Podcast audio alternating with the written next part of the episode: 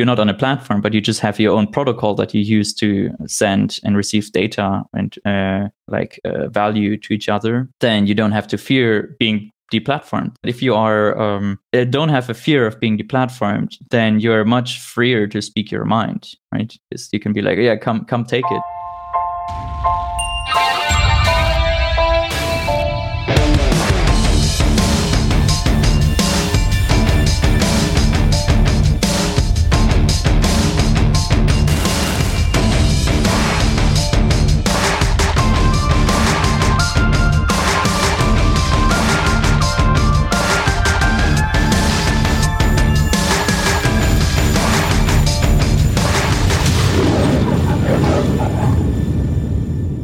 Happy Monday, Liberty Kitty Cats, and welcome back to Lions of Liberty with Marc Clair.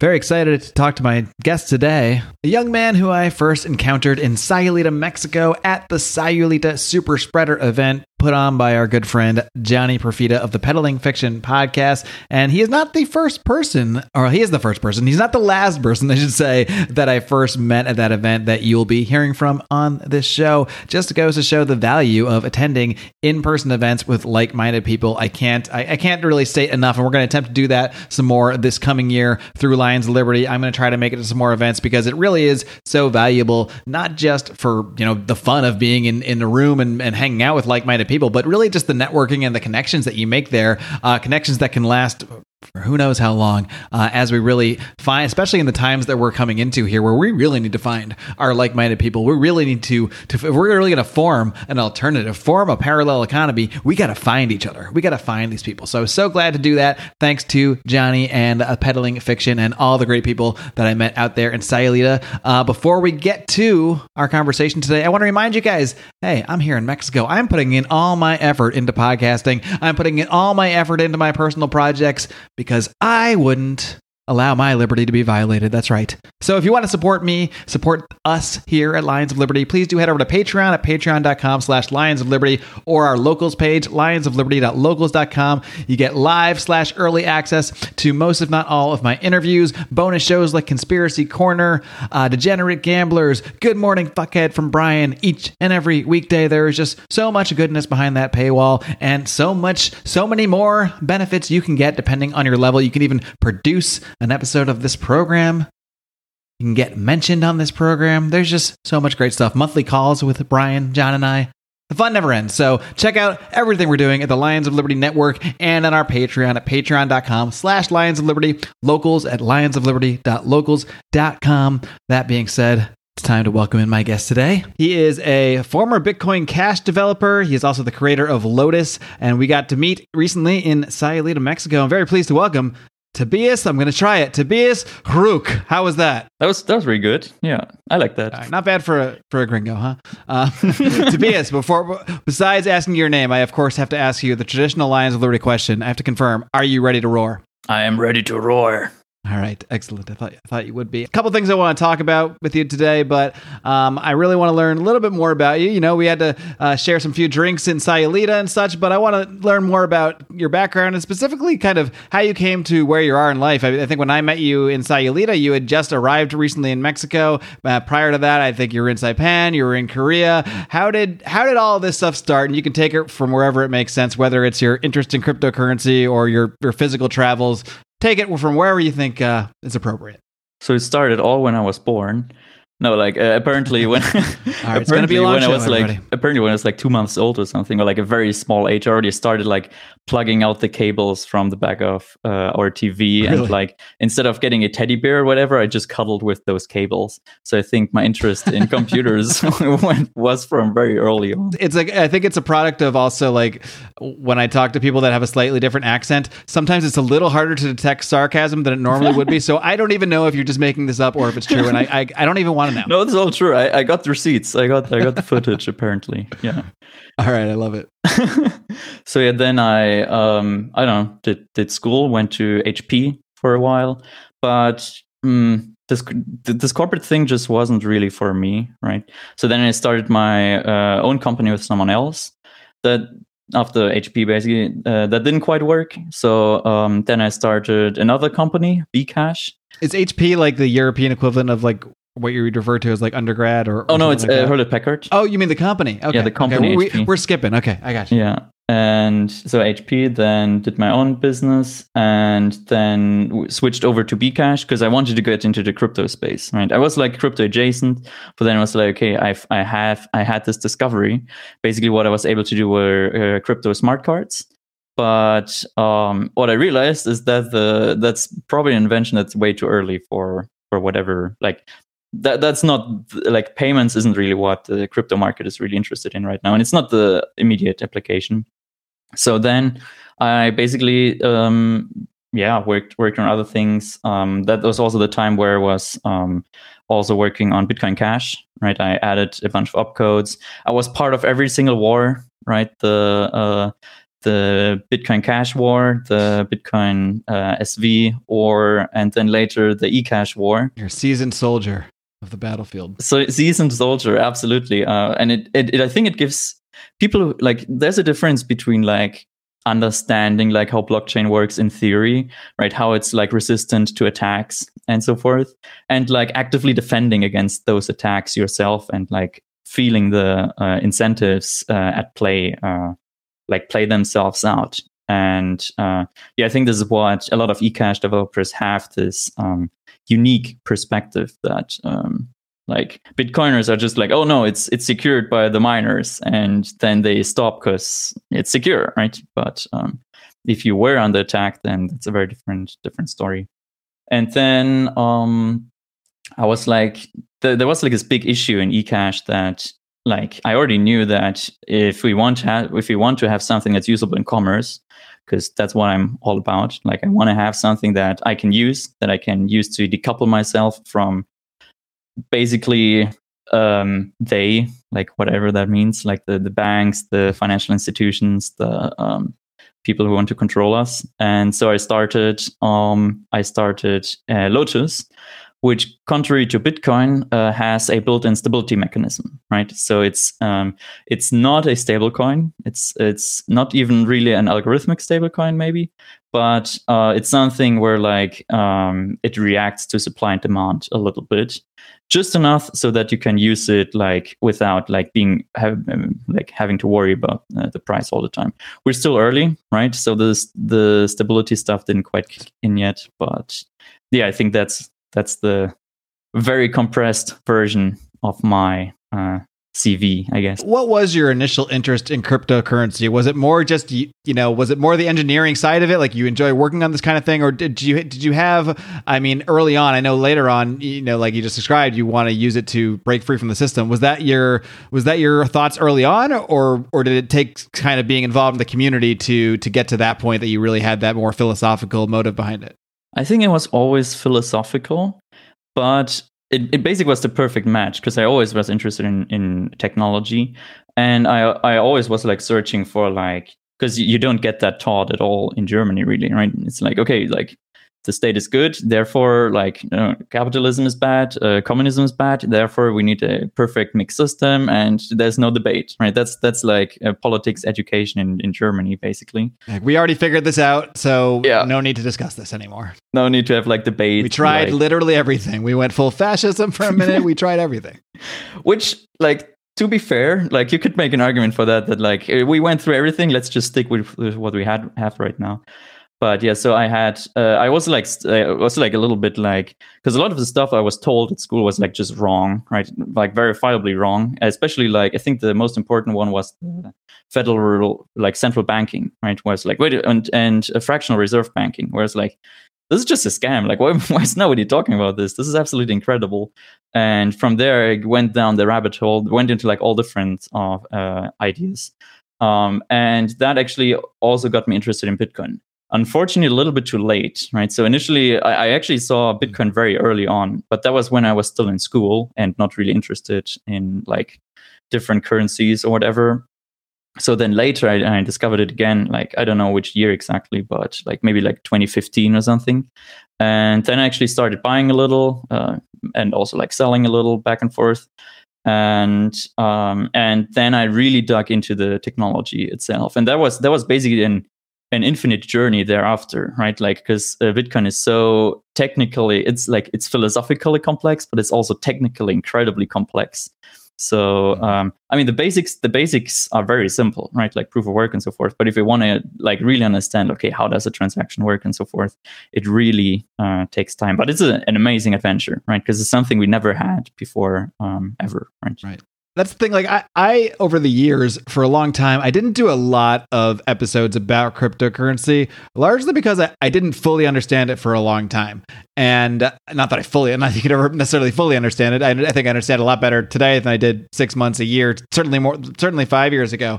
Um, but I also think that along the way, I, part of my misunderstanding of it is because even the people that I would find out there talking about it turns out when I look back, they didn't really understand it either. So I'm kind of curious, what do you think are some of the biggest misunderstandings that I don't know if you want to say the crypto world at large have, or if you maybe want to more specifically address sort of the the libertarian or the liberty world? What what what do they see? What are the wrong takes that you see out there about cryptocurrency? Whether it's whether you want to go technical or you want to just go the, the bigger picture here. Oh boy, where to start? So maybe maybe I just pick I mean, two. Could do this. Could be three hours. Probably. yeah. yeah. Pick two. Pick your favorite two. How about that? So I think the first one is that Bitcoin is uh, digital gold, or like crypto in general is like digital gold.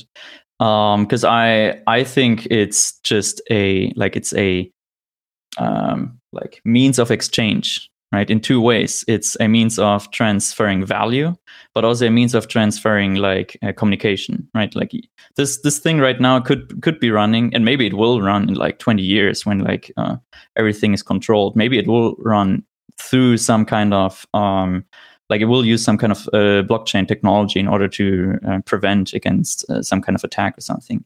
But i don't think uh, crypto is like just something that you buy and then you sit on it and then after a while you get rich right i mean this is how mm-hmm. some people have used it historically but the reason that was uh, possible was because of uh, it being usable as a, a, means of exchange right and so that that's i think the the biggest one that um, I think the current space, like kind of things, and everybody's just posting, "Oh, Bitcoin fixes this. Bitcoin fixes this," and what they mean is buy Bitcoin and then don't do anything with it. And I'm like, yeah, that that won't work. And the same thing with uh, like um, Jordan Peterson. Now, I, I used to be like a huge fan of Jordan Peterson, and now like I don't know what's going on with him, but like he's like oh bitcoin fixes this and then every tweet he makes where he's trying to sell something i'm like uh, replying can i buy with bitcoin? And uh, obviously i can't. I have to use all these centralized uh, platforms. I have to go through all these uh, financial institutions in order to buy his stuff.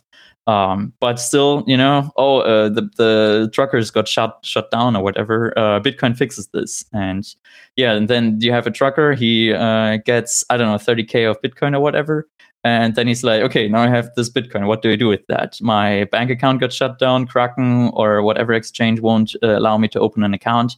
And now I'm just stuck with this. Uh, like, no places really accept that. I mean, Bitcoin is not that bad on that front, but it's like they're like kind of actively fighting against the idea of using uh, Bitcoin in commerce.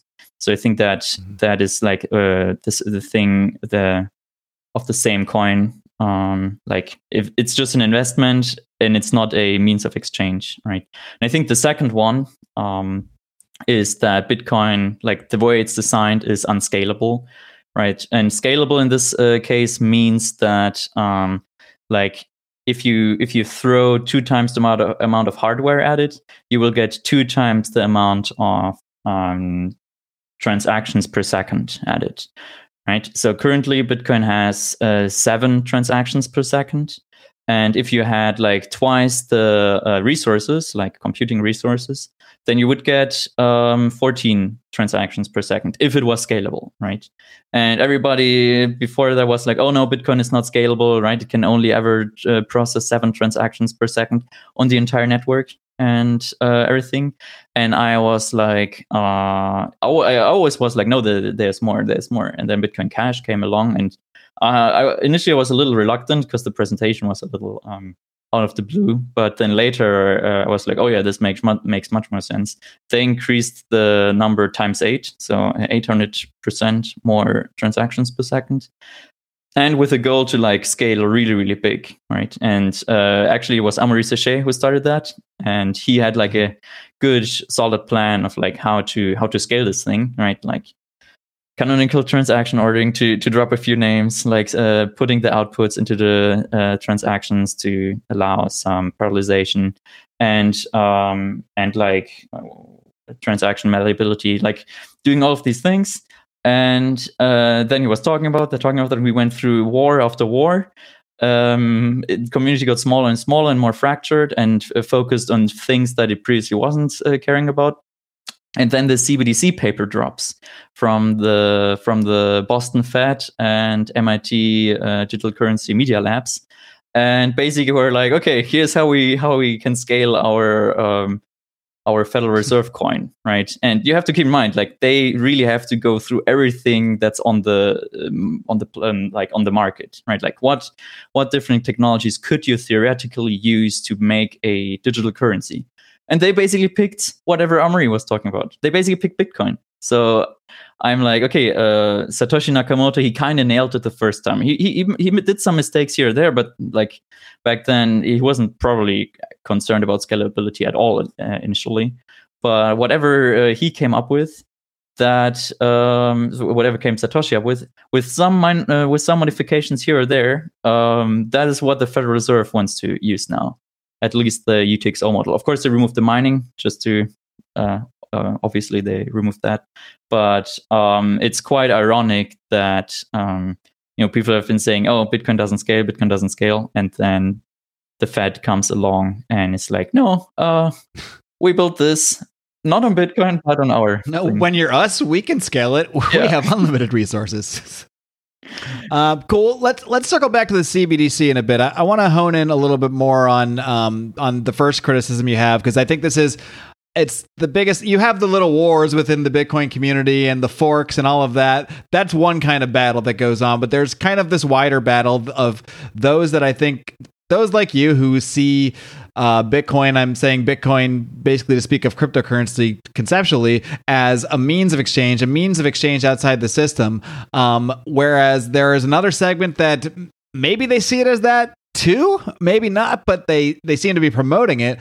primarily under the you know the hodl moniker that this is something you acquire something you hold on to and if we all do that and we all just sit on it then it will continue to you know to grow and gain our wealth. And that's how we'll break free from the system because of the wealth. It seems to be the focus. We'll be so wealthy from this that you know we'll be untouchable. Not not it doesn't seem to be the focus doesn't seem to be about the technology and why technologically it can it can free you from the system. So can you dig into what why, why you see the investment mentality i guess? Seeing it as something you buy something seeing it as something as gold that you might just store in a vault and just hedge against inflation and in, in 30 years you you take out that gold and you can you can spend it all and you feel rich because they destroyed the dollar. What's wrong with that mentality? Even if it even if they do agree with the technological aspect of it.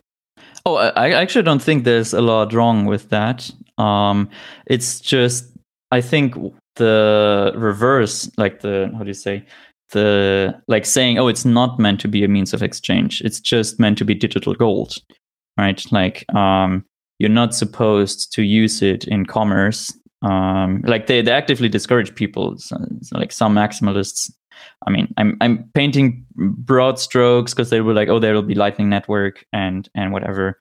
But like there's the subsection who are like oh no it has to be collectible. Like that's the most important. And then maybe later we can use it as a medium of exchange right? But i think that's totally the reversal. What it should be is like it's a means of exchange and therefore the price goes up. And i'm i don't have anything against uh you know getting rich and getting wealthy. But um like if it's like there's there's two problems there. First of all like if it's just um about how do you say if it's just about like oh we just all buy this and then it goes up in value then like there's there will always be people who lose out right? There will be the people who invest in that the last right? And mm-hmm. they they will lose out. And second of all it will uh, eventually collapse right? Like because of uh, huge uh, price swings. I mean, we see that all the time in crypto. I'm, I'm not saying it's all going to burn to ashes, but I'm saying it's going to go up and it's going to go down.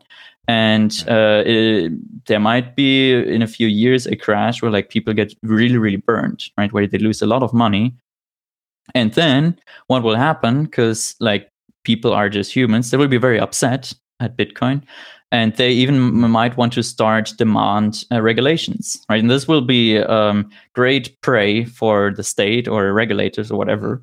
And they will be able to like put some poor woman who like uh, bought some who, who spent all her life savings into bitcoin because her whatever like uh, she got a message on telegram to do you don't want grandma brunhilde to have to lose all her wealth. Look what happened to brunhilde exactly. And i'm i'm very i'm very concerned about that that like uh, this will be perfect um like justification to like put all sorts of stops and uh, checks on on bitcoin. And and i don't think it's that hard to how do you say like force um, such an outcome. Um, you just have to hit the right time because the state has a lot of bitcoin right? They seized from a lot of like drug deals or whatever. They seized a lot of bitcoin and they if they wanted to they could crash the the bitcoin price. Right now it doesn't make any sense right? Because uh, like they can use it to do like their own dark trades yeah which right. that's one of the features that you can do with bitcoin. But um yeah um if you just if you just focus on investment and bitcoin by design is very unstable right? Because um wheeler returns are all about like matching supply and demand right? Oh there's like a central there's some central pra- planning there for the prices uh, go up or whatever. Um but with bitcoin we have the same thing which you know like you could like that's fine but bitcoin has 6.25 new bitcoins every 10 minutes and that's fixed right? If there's more people who want to buy it it doesn't change. It's still 6.25 it halves every four years right but uh, other than that it doesn't change. And um, then the only thing if demand uh, changes the only thing that can happen is that the price changes right? So just by by design bitcoin will will be very uh, volatile right? And um, yeah that's that's actually what i wanted to fix with lotus. And uh, i've been working on for the last while. I guess my concern would be that if if it's seen primarily or promoted primarily by a large contingent of people as an investment and they're not promoting it as much as like in, in putting that energy that energy is not going to building infrastru- infrastructure to building new payment methods to actually promoting it as commerce as a vehicle for commerce then like you said when that day does come and it, it's funny because the way you're speaking is not all that different from what peter schiff says will happen eventually. There will be some people that there has to be mathematically some amount of people. If the point of this for a lot of people is to hold it till a certain point to get rich, that does imply that they will sell it at that point to use, to, if, especially if they're not focusing on using it as as an actual um, peer-to-peer transaction system. eh, For if they're not actually using it as, as commerce. So you know when when that big day does come. Here you're going to get those people that used to be proponents of it. Many of them who are left holding those bags, they're going to say, Bitcoin was a scam all along. When it maybe it wasn't a scam all along, it was just that they were looking at it in the wrong way the whole time. Exactly. And I mean, if you like, if you look at like subversion and so forth, like, of course, the state is going is going to try to subvert Bitcoin in one way or another. And if you can like turn it into something that just goes up and down in value and people gamble on it, then that that is much much less of a threat to the US dollar than using it as a means of exchange. Right. The value of um, the US dollar is why it's why it gives where the power of it comes from is because of um, like it's the means of exchange right like you have to use it in commerce or you um, like you, that's what's accepted right but if people start to use it as a means of exchange then um, you undermine the power of uh, bitcoin. So um, like anyone who thinks about that for like a few seconds is like oh yeah of course the state is going to do everything to undermine uh, bitcoin as a means of exchange. And i'm not sure if we saw that here. There's some people who are like heavy proponents of the theory that like um, there was state involvement in like um, turning that Right. narrative. I mean, there are some that think Satoshi was just like a CIA operative that created this whole thing to excite and then enslave us. I guess is is the one theory out there. Yeah, but I don't see any evidence for that, and actually quite the contrary. So it seems like um, there were like the problem is proof of work is just too resistant, right? Like if it if it was done by the CIA, then it was more like a coup against the like as a countermeasure. But I don't think any of hmm. that really makes sense, um, especially now that they have their own CDBC, which removes all of the inventions that uh, we added to to Bitcoin. And I think if we want to go through that conspiracy hole, then it's much more likely that um, Bitcoin had like nice uh, um, means of exchange properties and like very well designed for that. And then, but there was like this one thing that um, Satoshi put in there as a like at, at, at that point it was like a spam prevention mechanism so that like it wouldn't be so easy to just shut down if you had a little bit of money which is the uh, one megabyte uh, block size limit which he added like way back then but it's still there this very day right? Like uh, we haven't removed that. And if we if we had removed that then like the likelihood that bitcoin would be usable as currency in commerce would be way way higher. Um, and like people now almost religiously go around this uh, one megabyte limit that is something that should never ever be uh, removed or something because otherwise bitcoin uh, will centralize in the hands of a few nodes or something. And um, uh, like of course you could argue that but there's always a trade-off right? I think the like it's much more important that we have something that replaces the us dollar than that we have something that uh, is completely um how do you say like like it, security shouldn't be like the 100% focus of bitcoin in my view. Like you should be able to use it. It should have good user experience right? All of these things um, they are very very important. Of course security very very important and we have to spend resources on that but we shouldn't like completely sacrifice everything everything else for that because uh, you could probably put some Benjamin Franklin quote in there about security and freedom. Uh, right. But yeah. I'll, I'll insert that in, in, uh, in edit and post edit.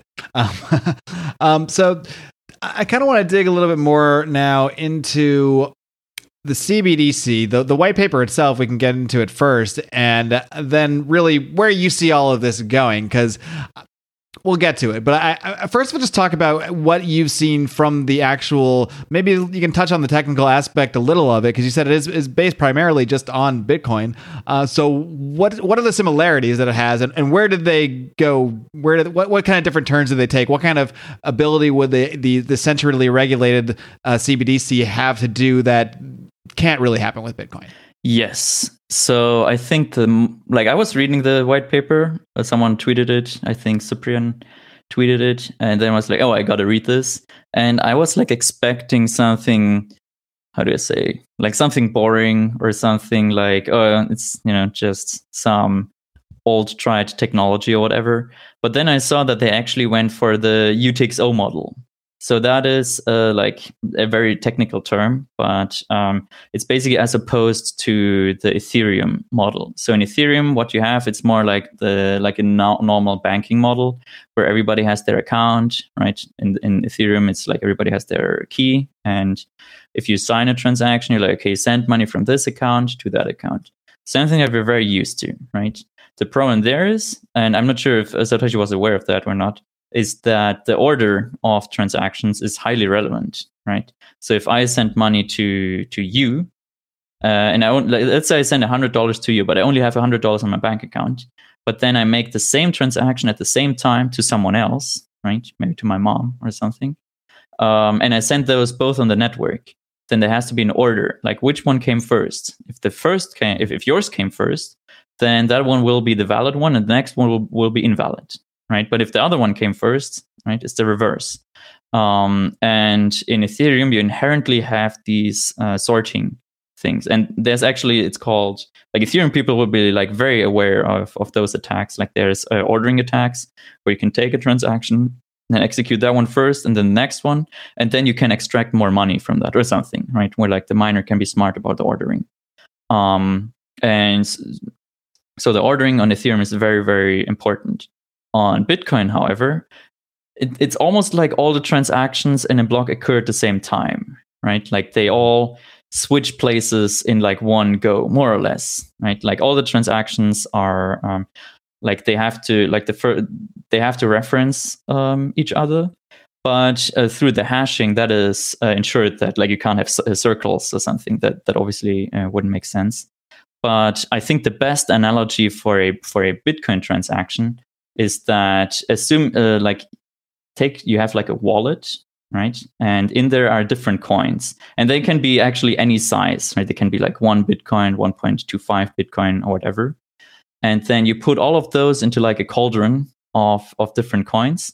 And then you pour that out again and break the result into different coins again and then give them to different recipients. So one could go to you one could go go to uh, to back to my wallet and so forth and uh, that one is called the coin model right because it is like coins you you take coins you put Right. them in cauldron you mint them you get new coins same thing you could theoretically do with actual gold, except it's a lot more difficult to Exactly. do with real gold. right there you need like you need like uh, energy and expertise and you need to stamp it again and and so forth Some guy willing to be there stirring it around or, or whatever. I've never, you know, I've never poured gold in the cauldron myself. maybe new hampshire they do that. But yeah in bitcoin we do that like every single transaction. So i think that might be an easier way to to get to learn the intricacies of uh, uh, gold pouring only that it's bitcoin. Um, Right. and yet that that has been the model. And the thing there is is uh, because all transactions occur at the same time they are already like almost implicitly ordered. I'm not sure how to explain that but like if i give you if i give you a coin and then you give that coin to someone else like we don't have to order that. It's just like implicit in the fact that we hand over these coins right? Like if, if it's a physical coin. Whereas with a bank account you have to have this uh, like ordering. And what I, what I then read in the CBDC paper was like they used that exact model, right? Like they they use this coin model that Bitcoin, like we haven't seen that before anywhere, right? Like Bitcoin was the first place. It's in the Bitcoin white paper, uh, somewhere in the middle. Um, it's the transaction, like how how you how do how do they, how they do the splitting and so forth. Um, it's in there, and and they just use that, right? They use that thing. Um, where it's a little different, um, like they do some uh, optimizations, right? Uh, so you can process them in parallel much easier, um, and you can like shard it very easily. Things like that. Uh, things that eCash also wants to do, uh, which was the ironic part when I read that. And then, but the I think the much bigger implication, which everybody wants to hear, is the lack of a blockchain right? So um, it's basically just a pool of coins, and every transaction updates those coins. Right? There's no block, there's no like hashing, there's no mining whatsoever. Uh, all of that is removed, um, and basically there's three operations you have on uh, on the CBDC. You have mint, you have uh, send, and you have redeem. And uh, maybe you can get more into those, but basically, mint is issuing new currency uh, transfer is like sending coins. That that is what we would do, what the plebs would do, and then redeem is um, removing coins from the supply again. All right, guys, I got to take a quick time out to tell you about our good friends Carlos and Vanessa Abelar and their incredible CBD company, Paloma Verde CBD. You can find them at palomaverdecbd.com. And there is simply nowhere else you should be turning to for your CBD products, whether you use them for aches and pains, for dealing with a little of that insomnia, or just general stress. CBD is a fantastic resource without having to worry about getting all high or anything like that, uh, like you would from the THC component. Uh, this is CBD, is purely the non psychoactive part of the marijuana plant. Uh, extremely helpful for all, all sorts of things. Also for your pets, it can really help your pets too. And you can find everything you could possibly need tinctures, gummies. The gummies, my God, the gummies are delicious. You can find them all over at palomaverdecbd.com. But the best part is you got to use promo code ROAR and you will get 25% off any order over $75 and free shipping. That's right, and free shipping. Check it out, palomaverdecbd.com. Do not forget to use that discount code ROAR for a tremendous discount. What is the effect of that of redeeming a coin and removing them su- from the supply? Why why does someone do that and why does someone keep it out of the normal supply? What the Federal Reserve is doing, obviously, is like managing the money supply. So sometimes they increase it, that would be mint, and sometimes they decrease it, that would be redeem. But if all the like if all the coins are in one database, right? And of course, it's like distributed amongst different servers, so you can't just attack one server and like destroy all the money. But um, if it's all in one in one hand, right? And um, if you execute the redeem um, command, it has to be obviously signed by the central bank. Uh, once you do that, the money is removed from the money supply. And the funny thing is, it's even, or maybe not so funny, the scary thing is that it, it, there's no log of that. I mean, maybe they store it privately somewhere, right? Like maybe they have like their own shady little archive that like where all the transactions go through. And like, let's be real, they 100% absolutely have that because this data is way too valuable to not do that but um, in the official paper like they are like oh no we have to make this private right we don't want anyone to like leak their information and so forth um, so right, the security feature of course yeah it's it's totally secure this way and, and what that means is that like if they remove your coins from and, and, and this is basically like removing coins from your wallet the analogy would be like you have a hundred dollar bill and they're like okay this serial number is now invalid right? Like you have a specific uh, number on your on your on your um, paper on your piece of paper that's called money. You go to the you go to the store, you hand over the the money. They check the money and they're like, no, this is counterfeit.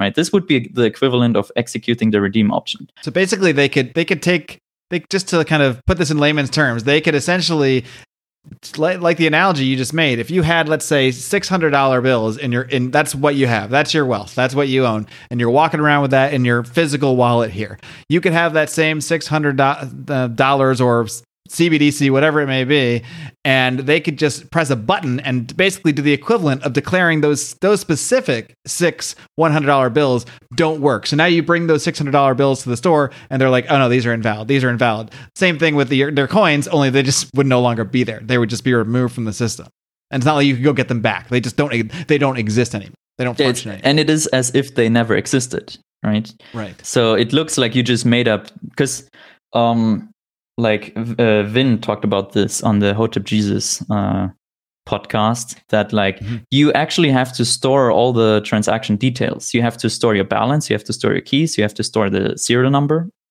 This is not stored by the Fed, right? So you have to store that and you have to hand that over to the merchant, right? You have to be like, okay, here, here's here's the data. Here's here's my money and then it would return from the Federal Reserve and it would be like, no, this is actually a counterfeit, right?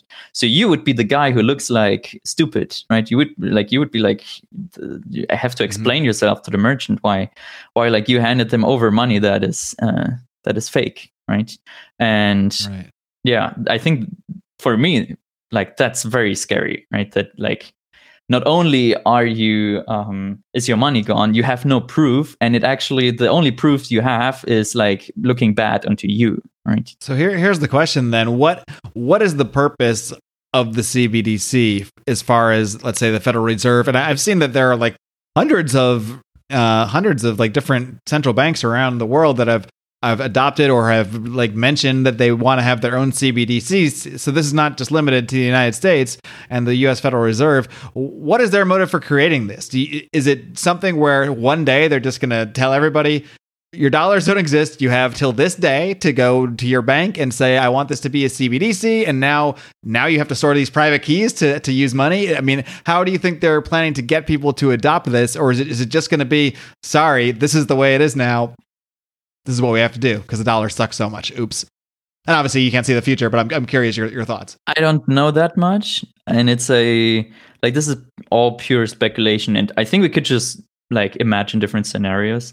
So I think the one that is, like, the most effective, I guess, is just make a hyperinflation, right? And, like, it's in the hand of the Federal Reserve to be like, oh, oopsie, we printed too many US dollars, uh, but we have this digital currency um, and now use that instead. And they actually did do that in Germany, right? Uh, they started with the Reichsmark, and then they switched over to the Rentenmark, and they were just like, okay, this is this is hyperinflated. We now use this instead, and you know, people immediately trusted it, I guess, because uh, this time it won't hyperinflate. Um, it, it did, and uh, I think this is what they could do, right? To like force uh, replacing all the money supply through a different currency. Because then people will be like, why would I use like this dirty paper money or this dirty bank money if I can just use this like um, stable, like non hyperinflating uh, CBDC money.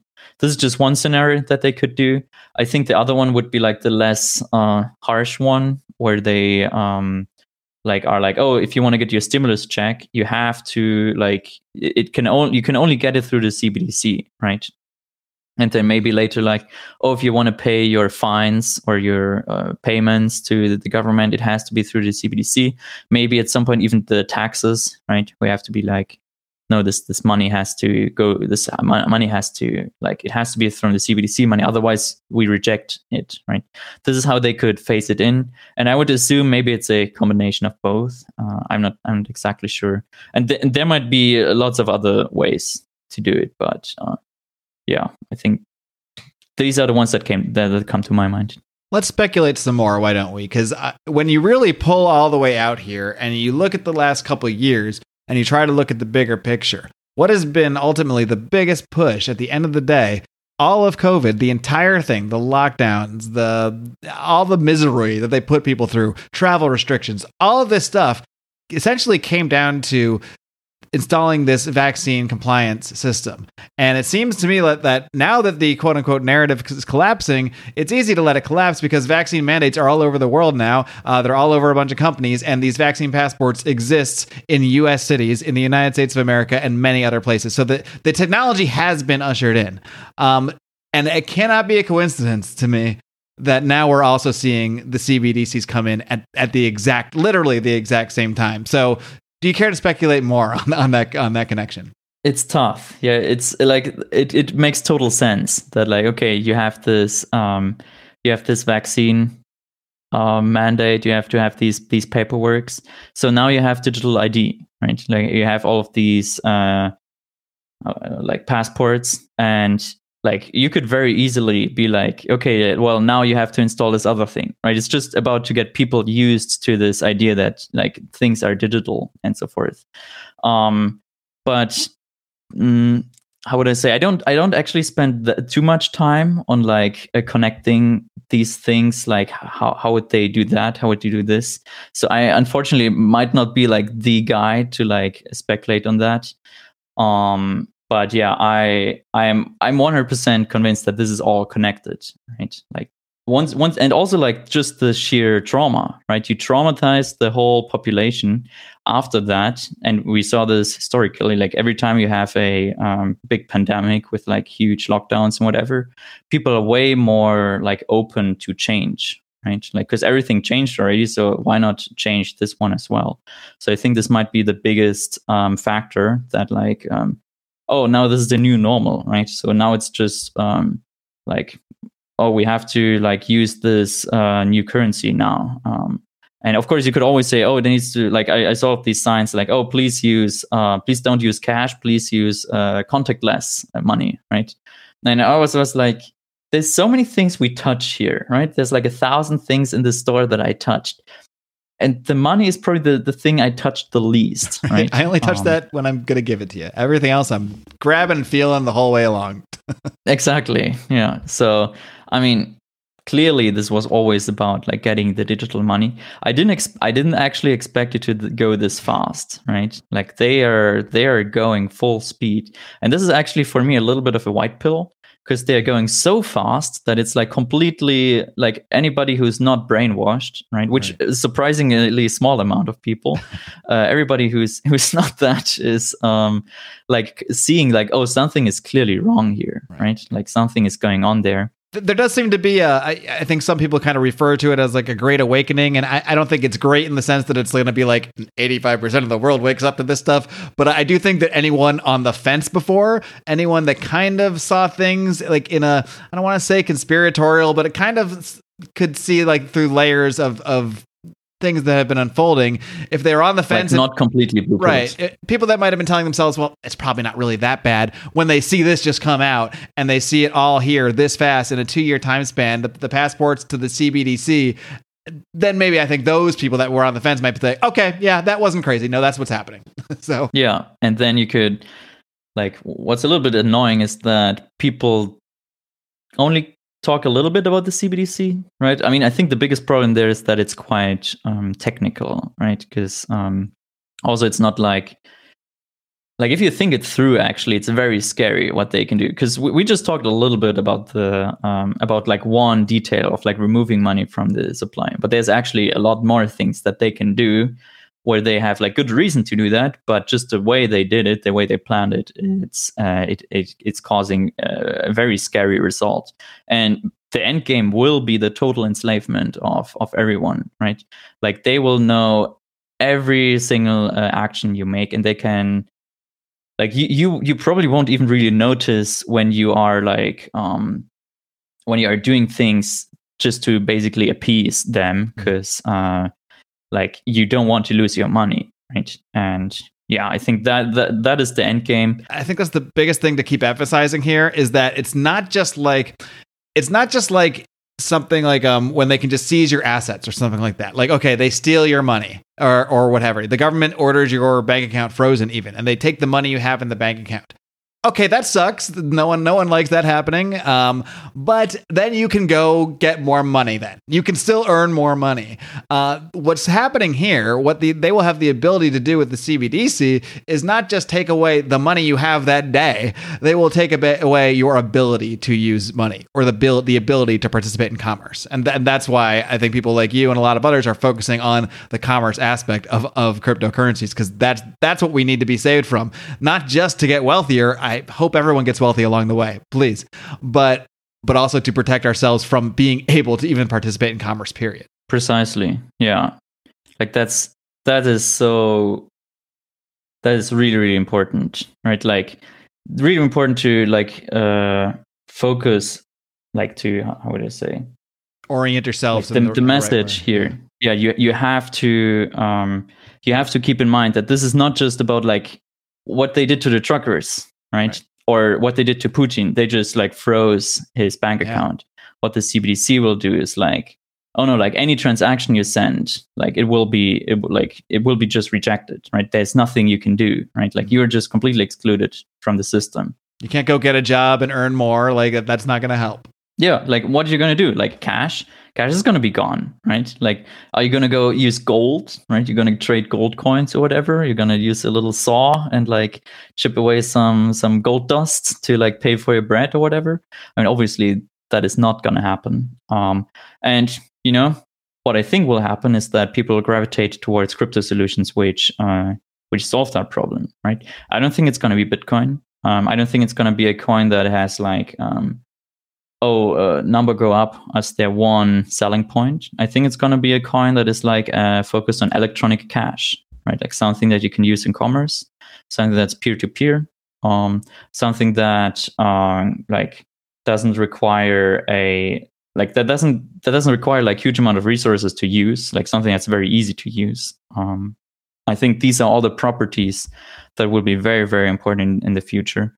And for me, there's only really two like if you really look at it, there's only really two crypto projects who are um, who are doing that, um, uh, and it's eCash and Lotus, and most of the others are like um, you have like smart contracts, right? Smart. I love smart contracts. I I was the first guy on Bitcoin Cash to make fantastic smart contracts, um, but like if you sacrifice everything for smart contracts, like uh, Ethereum is very unscalable because of that, right? They decided to use an unscalable model and now they are paying the price, right? It's a model that can only process so many transactions per second. And if they want to go beyond, they, I don't know, they have to invent new computers or something, right? Because at some point you hit, uh, you hit, you hit stuff like the speed of light, right? right? and you can't, you can't go beyond that. so yeah, I think those are my those are my uh, predictions on what is going to happen. And I'm actually very um, I'm actually very optimistic, right? Like this whole CBDC stuff is very like if you think it through, it's very depressing, but um, can be they are basically validating what we've been doing, right? I think a lot of people look at the importance from the hodl side of cryptocurrency as, oh my God, they're destroying the dollar. That's why we need to hold this thing. But you could really look at it from this other angle too of, oh my God, they're going to bring this in uh, and they're going to implement it. So we need another thing to use. And, you know, maybe if a bunch of people rush to that one other thing, maybe that thing does rise in value naturally, as it probably would if, if a bunch of people rush to that, to that one thing or one or two coins or what have you. But the purpose really just it's it's really just about how we're orienting ourselves. And I think if we're if the community at large is orienting itself to just buy Bitcoin or buy whatever and just sit on it and sit on it, at at some point you're going to want to cash it out. And where are you going to go to cash it out? You're going to go to Coinbase or some other exchange that has to go through the bank. And if we got CBDC, guess where it's going to go? It's going to go to CBDC. So you're just in the exact same place. Maybe you have more money or something but maybe you're somebody who did that exchange at the end and you don't have the more money because everyone else doing it is driving it right down. So at the end of the day, yeah, some people might get rich on Bitcoin. Some a lot of people have gotten rich by hodling and getting out, but at a certain time. But the point is they got out at a certain time. At least they got partially out, or they wouldn't have the Porsche and the house and the whatever these Bitcoin millionaires have. Um, so you know, I guess that's just that's my rant on it. But I, what I really want to focus on uh, before we wind up here is what can the average person do? Like the average person who's not necessarily going to become a, a coder or a programmer or how can they how can the average person sort of start to set themselves up anyway and educate themselves a little bit more about specifically how to begin using cryptocurrencies as a means of exchange especially when now I, you know, I can't go buy a car with the cryptocurrency. I can't. Maybe there are ways to do it. I don't know. Some somebody will probably email me and say, "No, actually, you can do this," but whatever. But I, I generally can't go around in normal life without doing an extra step of maybe like buying a gift card or something like that. I know a lot of people do things that way. If I can't currently really use it in my normal day to day transactions, how do I set myself up to be in a position to do so when the CBDC makes makes the alternative, you know, impossible? So I, I actually have some very specific advice there because like I've been in this like for a long time. So it's like some things work really well and others work a little bit less. So um, I think the biggest one you can do is like acquire some currency that is usable in commerce, right? Like some cryptocurrency that you can use. And then whenever is to, someone who's not really into crypto is doing you a favor, or you ask someone to do a favor, um, give them a little bit of crypto as a reward. Like, oh hey, thanks for doing that.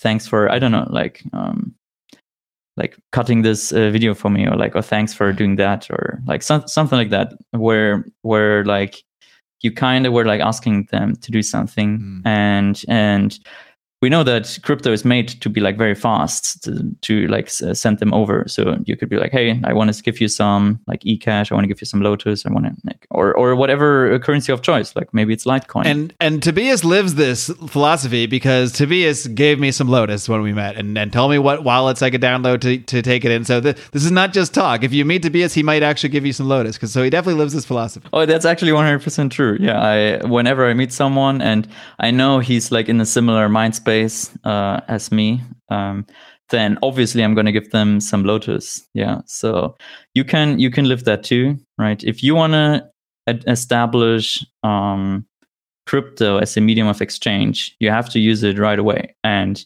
obviously, would be great if you could just like go to Walmart and pay with crypto or whatever. But we know that's not going to happen it's probably never going to happen until like uh, really terrible things happen but if you like maybe you go to a farmer or whatever and you maybe you buy some you buy some stuff some groceries normally but then you also like as a as a token of appreciation you, you just give them some crypto right? You're like hey here's some. And and there's like a lot of wallets who are like incredibly easy easy to use.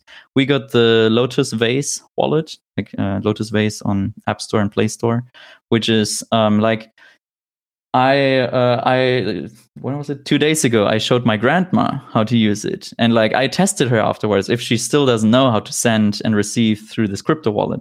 And she still remembers it all. She she knows how to send the coins over. She she knows how to like um, scan the QR code. She knows how to press the buttons even though it's not even in her language right? But um, if you just do it uh, a few times they will they will keep that in mind and and now she um she like understands that. And if you do that with a lot of people right if you do, do that with like 10 people then maybe one of them will also start to do that right? And um these are like these don't really take that much time. Maybe they take a little bit of courage or whatever but if you want to say thank you to someone anyway because they did something then i think that's a very good uh, point to to start and like once they have it in their pocket and they actually value it because they it was uh, reciprocity right? Like they gave you something and you give them something in return.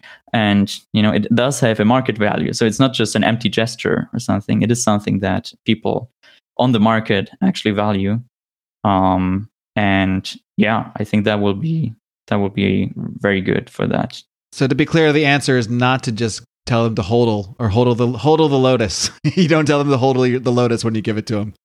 well, they shouldn't dump it on the market, I guess. But right. uh, like if you like, I think the the goal is to like, hey, I, I appreciate you. Here's some lotus, and then later, like they can send that over to someone who appreciates it too. Right. And we're working on on stamp. Um, right now. H- have I told you about Stamp yet, or should I talk about that a little? Yeah, you can you can talk about it. I believe you mentioned it to me before, but not you not in much not in the kind of detail that I could regurgitate it exactly what it is. Because I think this will get very uh, important for uh, in the future. Because we see all of these, and this gets into the protocols, not platforms mm-hmm. um, concept, right? We also mentioned that with Coinbase. So what happened with the truckers? To go back to the truckers, and I think that will happen to um, to Russian people, like um, people who want to get their money um, into Russia or something, right? But to stay with the truckers, they got sent over a lot of Bitcoin to support them. But um, what then happened is all of that money went into a single address. I was like, okay, this address, three five, whatever. All the money went to this one address. And what they then did, like Coinbase and like Binance and so forth, they all were, were like, uh, no, anything coming from that address, like we're not allowed to take that. And um, Canada was very swift with like um, like stopping that.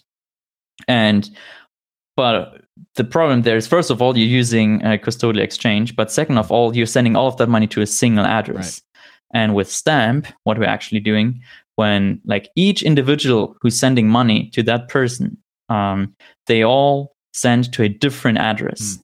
Right? And that address is not known publicly. This is only known between the sender and the receiver. So the government doesn't even know where the money went, right? With the truckers, it all like they announce it publicly. This money is going here. Right. That was with with stamp, you mistake number one. Yeah, mistake number one. The all the money get, got sent uh, over to this one address, and with stamp, you hand over your address. You still have your address, but the address is more like a relay right? You're like, okay, send to this address. But what actually happens, you establish a communications channel with the sender and the receiver. They negotiate basically an address that uh, that then you can send money to.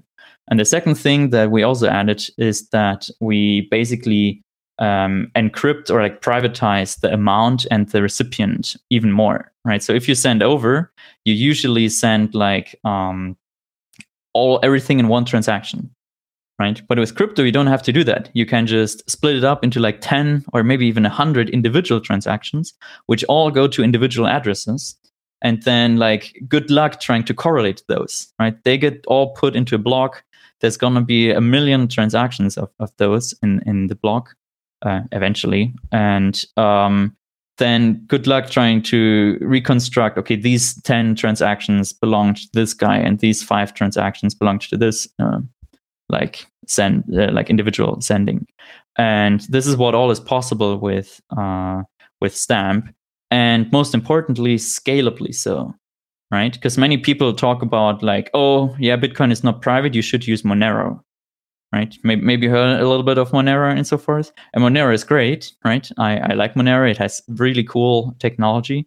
But the problem there is it's very very unscalable right? Like if you want to use it you have to um, at some point it, it's just going to be, be full right? It's going to be very very hard to to process transactions. And every transaction you make makes that even harder.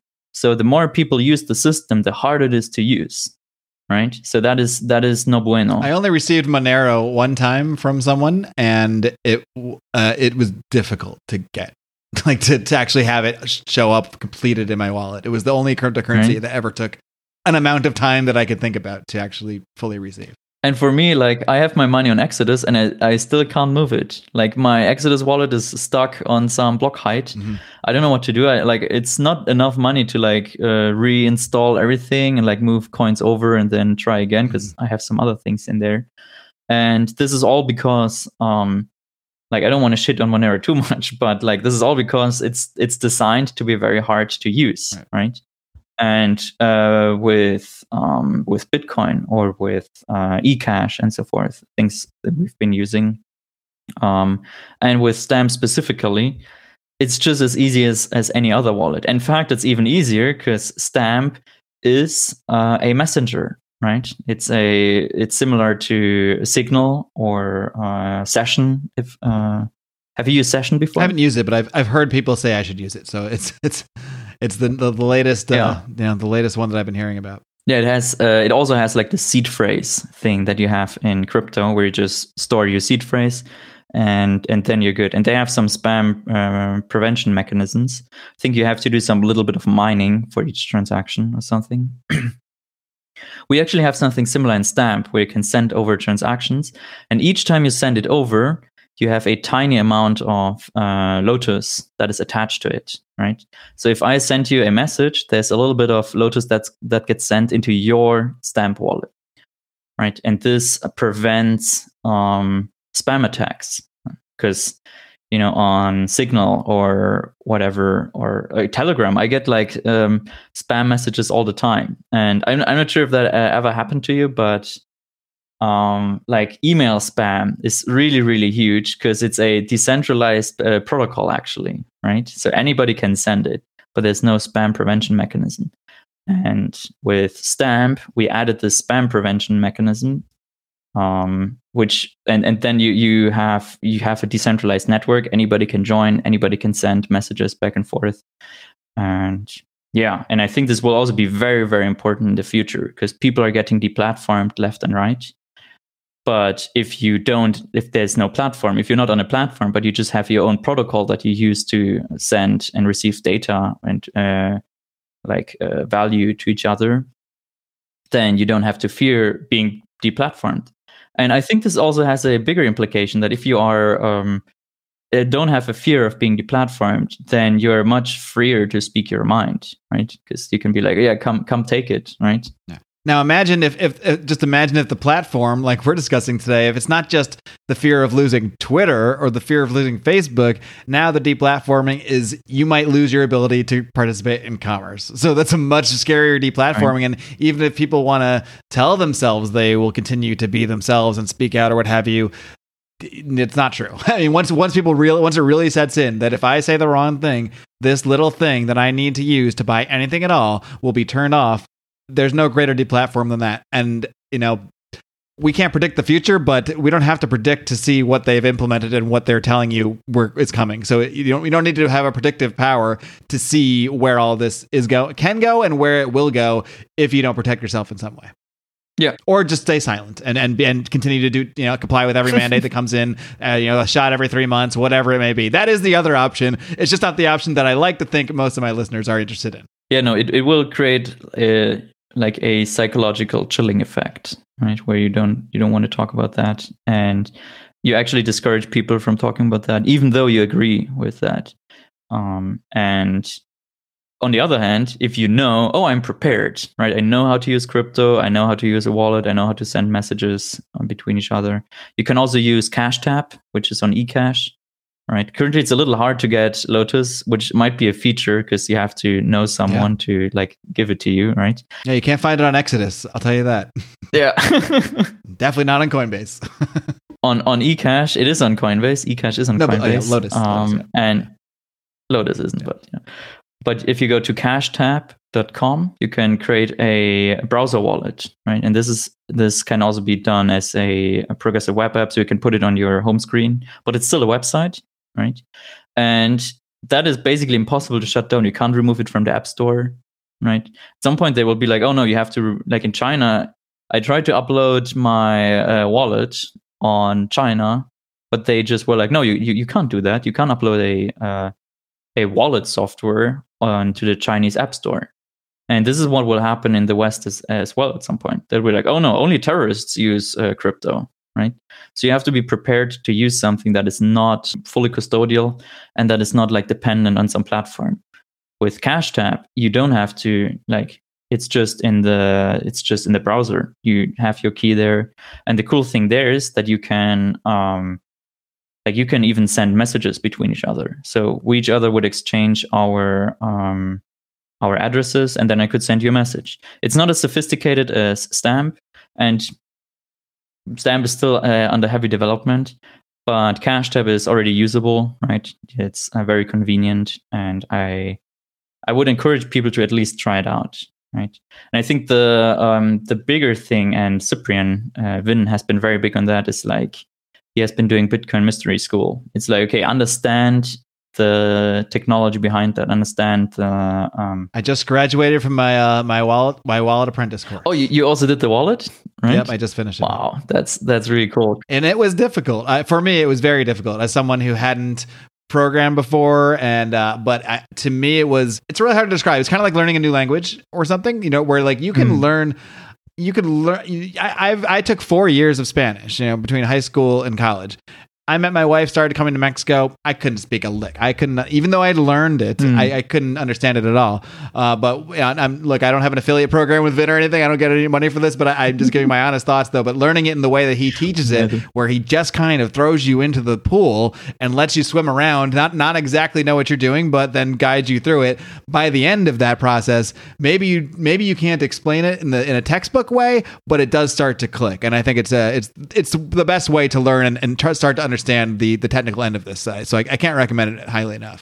Yeah, I also like I participated in one um Bitcoin mystery school and I mean I already knew everything in there, but I like just it there were still some things that like connected Mhm. that previously didn't, right? Because I was like, oh, that's how you can explain it. Like so I, I'm a big fan of that. Um I'm actually trying to do something similar myself, or at least I think what is maybe even more important is um like maybe people who did that should start explaining it to other people Mm. as well right like it, it Yeah. almost feels like um like i know a few people and they're like oh i don't talk uh, about crypto with my friends or whatever but they talk about crypto online all the time Right. and i'm like yeah just like start explaining the things to your peers Just like giving the lotus to people, it's the same thing. Give them some of that Yeah. knowledge. You know, share some of that knowledge. Make it less of a mystery. Re- start to reveal the mysteries to them as well. Exactly. Like tell them, hey, this is how you can um like send a transaction. Or this is uh, like maybe even like people ask me what is mining, what is a hash? And I'm like, I, I just show them here, like press you did that in Bitcoin. Just press the button. Like when did when do you find the leading zero? Okay, we found one leading zero. Let's try two, right? You can do that. Uh, I can do that on my phone, Right. right? If if someone is interested, you just hand that over and whoever wins wins. Um and it's actually a lot of fun right? And people are often generally interested in like okay how does this actually work? Because they they understand that uh, bitcoin being at almost like i think now it's over $40000 again. Um, that isn't just pure nothingness. There's something behind that. And if you can give them the the technicalities behind that in a in a way that you understand right? In a way that like a normie understands then um, that is very valuable for the other person, but that's also incredibly valuable for yourself because you learn best by teaching it to others, right? And I think this is one. This is the biggest thing we can take away from here. Like educate yourself about these technologies, like how they use, why they work, and um, how how you can share value between each other, and then actually share values between each other. Pick a crypto and um, spread the love. All right. Well, I think I think that's a good message to wrap things up on. Spread the love is always a good way to wrap things up. So, uh, Tobias, before I let you go, why don't you just mention you know how people can follow you? I, I know you're on Twitter and how they can uh, find out more, or if they're interested in learning more, or even like working on Lotus, how they could reach out to you about that. Yes, so I'm on Twitter, like Tobias Ruck, Ruck, Ruck, um, R U C K, um, with like just Tobias Ruck without underscore or anything. Um, if you want to learn about eCash, which is a little bigger than Lotus, go to e.cash. Um, and if you want to learn more about Lotus, I think givelotus.org is a good starting point. You can also join our stamp chat. It's t.me slash stamp chat on Telegram if you have Telegram. And at some point, hopefully, we can move all of that over to Stamp itself. But uh, I think those are the biggest one givelotus.org and t.me slash stamp chat. All right, Tobias Rook. I think I didn't do too bad. Uh, the, be- the best attempt I can make. Tobias Rook, thank you so much. Keep up the great work, and of course, keep on roaring. Thank you for having me. All right, gang. I hope you enjoyed my conversation with good old Tobias Rook. I just love saying it the way you're supposed to. Maybe it's not perfect, but I think I did all right. Rook. But I do think this conversation uh, surrounding CBDCs and what is to come is literally the most important thing we can be talking about right now. Everything you've thought of the last two years, the coronavirus, uh, the lockdowns, the vaccine, it's all leading to this. It's all for the purpose of what is coming ahead with CBDCs. So I am probably going to talk about it till you get sick of it, and then I'm going to talk about it some more. And maybe I'll shut up about it when enough people are talking about it that I no longer think I need to be bearing the cross all the time. Uh, obviously, I'm not the only one out there talking about this. A lot of people have been talking about this, um, but I'm going to push that conversation forward as much as possible, particularly on the action end of things, on what you can do. I don't want to just be like, oh no, the CBDC is coming. It's a nightmare. Run and hide because there's nowhere to fucking hide, guys. There's nowhere to hide, but there are actions you can tell, take in your own lives to protect yourselves and make yourself free and help build. Don't just become a part of passively, but actually help build the parallel economy. So stay tuned because more is a coming. More is a coming from me all over the place. If you want to hear more from me, head over and subscribe if you haven't already to my feed, the Lions of Liberty with Marc Clair feed. You may be listening on the Lions of Liberty Network feed where you get all this content. I'm going to give you some extra repurposed audio, some other interviews that I've been doing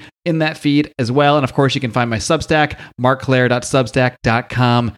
Hey, one more thing. No matter if you listen on the Lions of Liberty Network feed or the Lions of Liberty with, with Marc Clair feed, I'm going to ask you to do this for me. Even if you don't subscribe, go over, look up Lions of Liberty with Marc Clair on Apple Podcasts, leave that feed a five star rating and a great review. That's all I ask of you. If you don't want to, join our Patreon, patreon.com slash Lions of Liberty. If you don't want to join our locals, lionsofliberty.locals.com. Those things are wonderfully full as well. But I ask you to just take two minutes out of your time to leave me a great review for Lions of Liberty with Marc Clair over on Apple Podcasts. If you do that, I'll leave you alone at least until next week. That's all I can guarantee. Uh, until then, my friends, live long and live free and live free and live free and live free.